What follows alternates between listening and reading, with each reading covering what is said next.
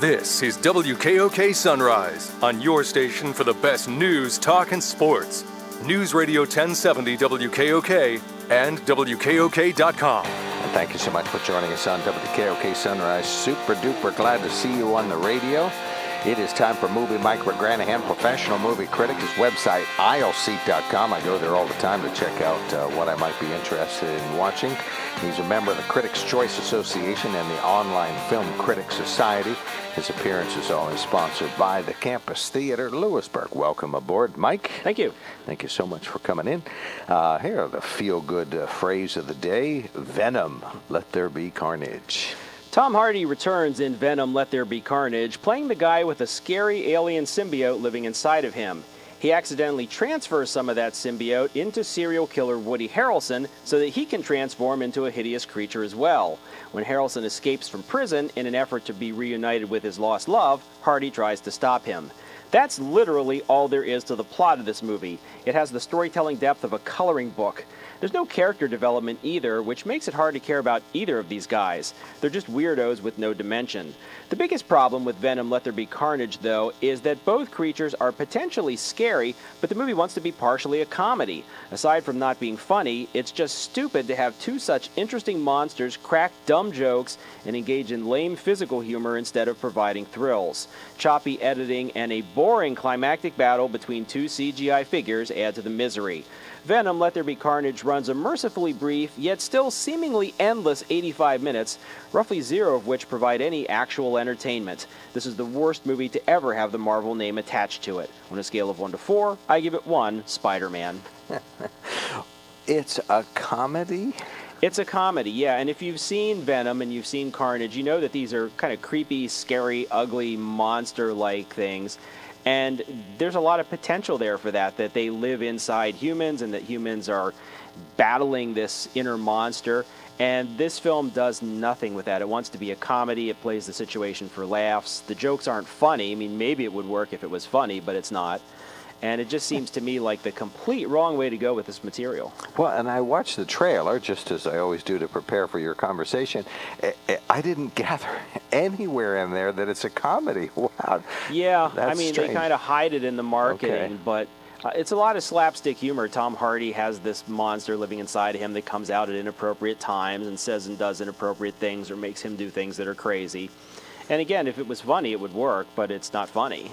Okay. Well, yeah, I saw him debating with the monster inside once or twice, so I guess that was, yeah, I guess a little bit cute. Okay. Well, Woody Harrelson's in it, so it has a decent cast. Absolutely. Tom Hardy and Woody Harrelson, two of my favorite actors. Nobody would dispute that they're great actors. Uh, I guess this was an easy paycheck for them. Okay. You know, the movie is just so so sloppy. I mean, it's just manic. It bounces from one thing to another. There's no story, there's no character development, there's nothing to pull you in. It's just a lot of mayhem tossed up on the screen, uh, you know, in the hopes that people will just get so wrapped up in it that they forget that there's no substance here. Okay. All right. So, uh, this is Venom, Let There Be Carnage, and that's in the theaters? That's in theaters only, yes. Okay, and that's this weekend. And you gave it one. One Spider Man. All right, just one Spider Man. All right. Any other new movies? Please tell me James Bond is finally coming out somewhere. Well, after 18 months of delays from COVID, No Time to Die is scheduled to open today unless MGM pushes it back again at the very last minute, which, you know, these days is always a possibility. But no, it is scheduled to hit theaters today. Actually, it opened yesterday for the sneak preview showings. So after 18 long months, we're finally going to get a look at Daniel Craig's last turn as 007. One, and probably the most talked about Bond movie in a long time. I guess it's just a super movie in general. It's got good early buzz on it. Uh, of course, Daniel Craig, he's really been one of the most popular Bond actors. A lot of people really feel he's very good in the role. I'm one of them. Uh, the interesting thing about the Bond movies, though, I mean, this is, I think there's been like 24, 25 of them, something like that. I don't think there's any Bond movie that you could actually call a great film. Like, a lot of them are very entertaining, some of them are kind of dumb, but I don't think there's one that really stands out as being a great movie, which is kind of interesting given how long and how successful this franchise has been. What might be a, a, a serial or a sequence or an action film that uh, they produce great films also in this genre, but they're great films? Um, Uh, Like that's a good question. Jason Bourne, maybe something along yeah, that line. Yeah, I, I don't know if I would call any of the Bourne movies great necessarily either, but um, yeah, I don't know. I mean, Speed is a great example of an action movie that I think is also a great Okay. film. That was one that really just sweeps you up for two hours. So that would be an example. Uh, some of the things that Christopher Nolan has done, The Dark Knight, Inception, I think those are really great action movies that have a lot of depth to them. Uh, I'm not dissing the Bond movies. I like almost all of them. There's a couple I didn't think were good. I always, almost always enjoy them. I just don't think we've ever had that one really killer Bond movie. So we'll, we'll see what happens. Daniel Craig's out of the role. Somebody else will step in, and we'll see what happens. Skyfall for me is probably the best of the Bond movies. That's the one that comes closest. All right, Skyfall. All right, well, make a note of that. And this weekend, uh, the new Bond movie is out, and that is called No Time to Die. And that is just in theaters. Correct. All right. And go easy on the fluids beforehand because it's two hours and 43 minutes long. Oh, 243. Holy smokes. Well, no, I'll just have to decide when I'm taking the break. Okay. So, uh, any other new movies out these days? That's it. Nobody else wants to come out up against Bond. or Venom, I guess that presumably would be a good movie, though you didn't enjoy it. All right. Entertainment news. Uh, tell me, you tweeted this week about the vaccine hesitant celebrities. So, what's the impact they're having? Yeah, the Hollywood Reporter ran a really interesting story. A number of Hollywood celebrities are very much in the anti mask, anti vaccine camp. And it's creating drama on the sets of TV shows and films because, of course, you have actors who have to be unmasked to film with each other. And if one person doesn't want to get vaccinated and doesn't want to get uh, wear a mask off the set, it, it creates all this drama and all this sense of unsafety. So we're seeing some cases now where there's been a little turbulence on high-profile productions. Uh, Miles Teller, very you know well-known young actor, uh, had his TV show shut down entirely because he refused to get a vaccine, caught COVID, and spread it to multiple other crew members.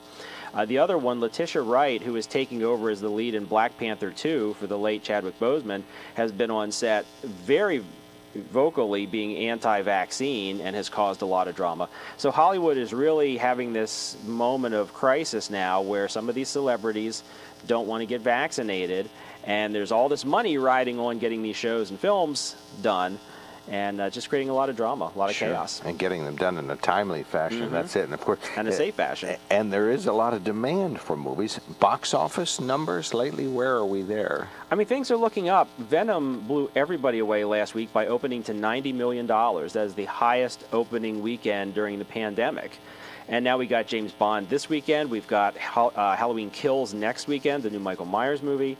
So there's definitely an upswing at the box office here, and the studios certainly want to capitalize on that. Yeah, I was at the theater Saturday night, A- A- AMC, right here Mm-hmm. in town, and uh, it was packed. Plenty of people. I mean, you'd never know. And people were distancing. A couple of masks to be found, but uh, Mm-hmm. but uh, I, you know, I felt pretty safe. I didn't I, I didn't have any misgivings about it. So. What did you see? Uh, well, we went in for popcorn, so I was on a reconnaissance mission. Oh, you were just so, getting popcorn, yes, okay. Yeah, so, yeah, so, it's good popcorn. I don't blame you. yeah, so well, ever since they switched to Orville Redenbacher, it's it's, Mm. it's been an upgrade there. Okay, so uh, Halle Berry, uh, Mm-hmm. big Critics' Choice Award, really uh, just fabulous to hear about this. She's Yeah. a nominee. Yes, every year the Critics' Choice Association, of which I'm a member, has something that they call the Celebration of Black Cinema and Television, which is designed to honor people who have really been at the forefront uh, in movies and television, representing the African American community and issues that are important to them. And this week we announced that this year's inductees would be Halle Berry, Anthony Anderson, Jennifer Hudson and Barry Jenkins, the director of the Oscar winning Moonlight. So they will be the recipients of the 2021 celebration of black cinema and television. Oh wow, fabulous! Well, good for them. A- appropriate awards. I mean, this is Mm-hmm. your gig, Critics' Choice. So um, you're you're proud to be connected to this. Absolutely. I think this is a wonderful thing that we do every year, calling attention to this and honoring people who have really made a lot of important inroads. And this year's nominees are terrific. Every single one of them is completely deserving. All right, well, fabulous. Well, great to hear about that. All right, uh, Dave Chappelle can't keep his uh, nose out of controversy. Maybe that's a good thing. I mean, maybe he's, you know, a lot of this I always think is contrived, but Yeah. what's your view on this? Well, Dave Chappelle, he's uh, in hot water again. He released a new Netflix special where he really goes after the transgender community, and a lot of people feel that what he says in the special borders on hate speech. Uh, he's done this multiple times, and so there's a, a call out for Netflix to pull the new Dave Chappelle special off of their streaming service based on this. So we'll see what happens. Uh, he's on the one hand, he's a really popular comedian. A lot of people love him. On the other hand, some of the things that he says offend large groups of people. It, it's a tough call because comedy is about pushing boundaries. But on the other hand, you know, when you're a comedian, you're supposed to punch up, not down. In other words, you go after bigger targets. You don't go after people who are minorities or um, you know, something like that. And a suicide-prone crowd. We just right. saw new numbers about that this week. Right, right. It's very, very scary there, and and the transgender community gets enough violence and hatred directed their way. They don't need a big comedian like Dave Chappelle coming and making fun of them. So we'll see what happens here. We'll see whether Netflix gives into that or whether they keep it up. I saw one of the celebrities was saying it's, it's like he's picking on individuals who have autism or something. Mm-hmm. You know that it's uh, picking a, picking on people is I guess their phrase. So, all right. So Dave Chappelle, uh, maybe uh, wiser words could have been chosen when he was in the uh, editing room. What are you going to see this week? And we'll hear about it next week. I'm seeing Bond today, and uh, early next week I'm getting a screening of Halloween Kills. Just in so time. we'll talk about that one next week. All right. Well, I can't cannot wait to hear about both of them. I'm going to follow you on Twitter as I always do, and when you click that you are uh, that you posted the Bond review, I'm going to give that a look. See, for some reason now I've got uh, all excited about it too, so I want to see this particular film. Thank you so much. Thank you, Movie Mike. Movie Mike McGranaghan, professional movie critic at Aisle Seat is that Twitter handle if you want to follow him. His appearance always sponsored by the Campus Theater, Campus Theater, campustheater.org.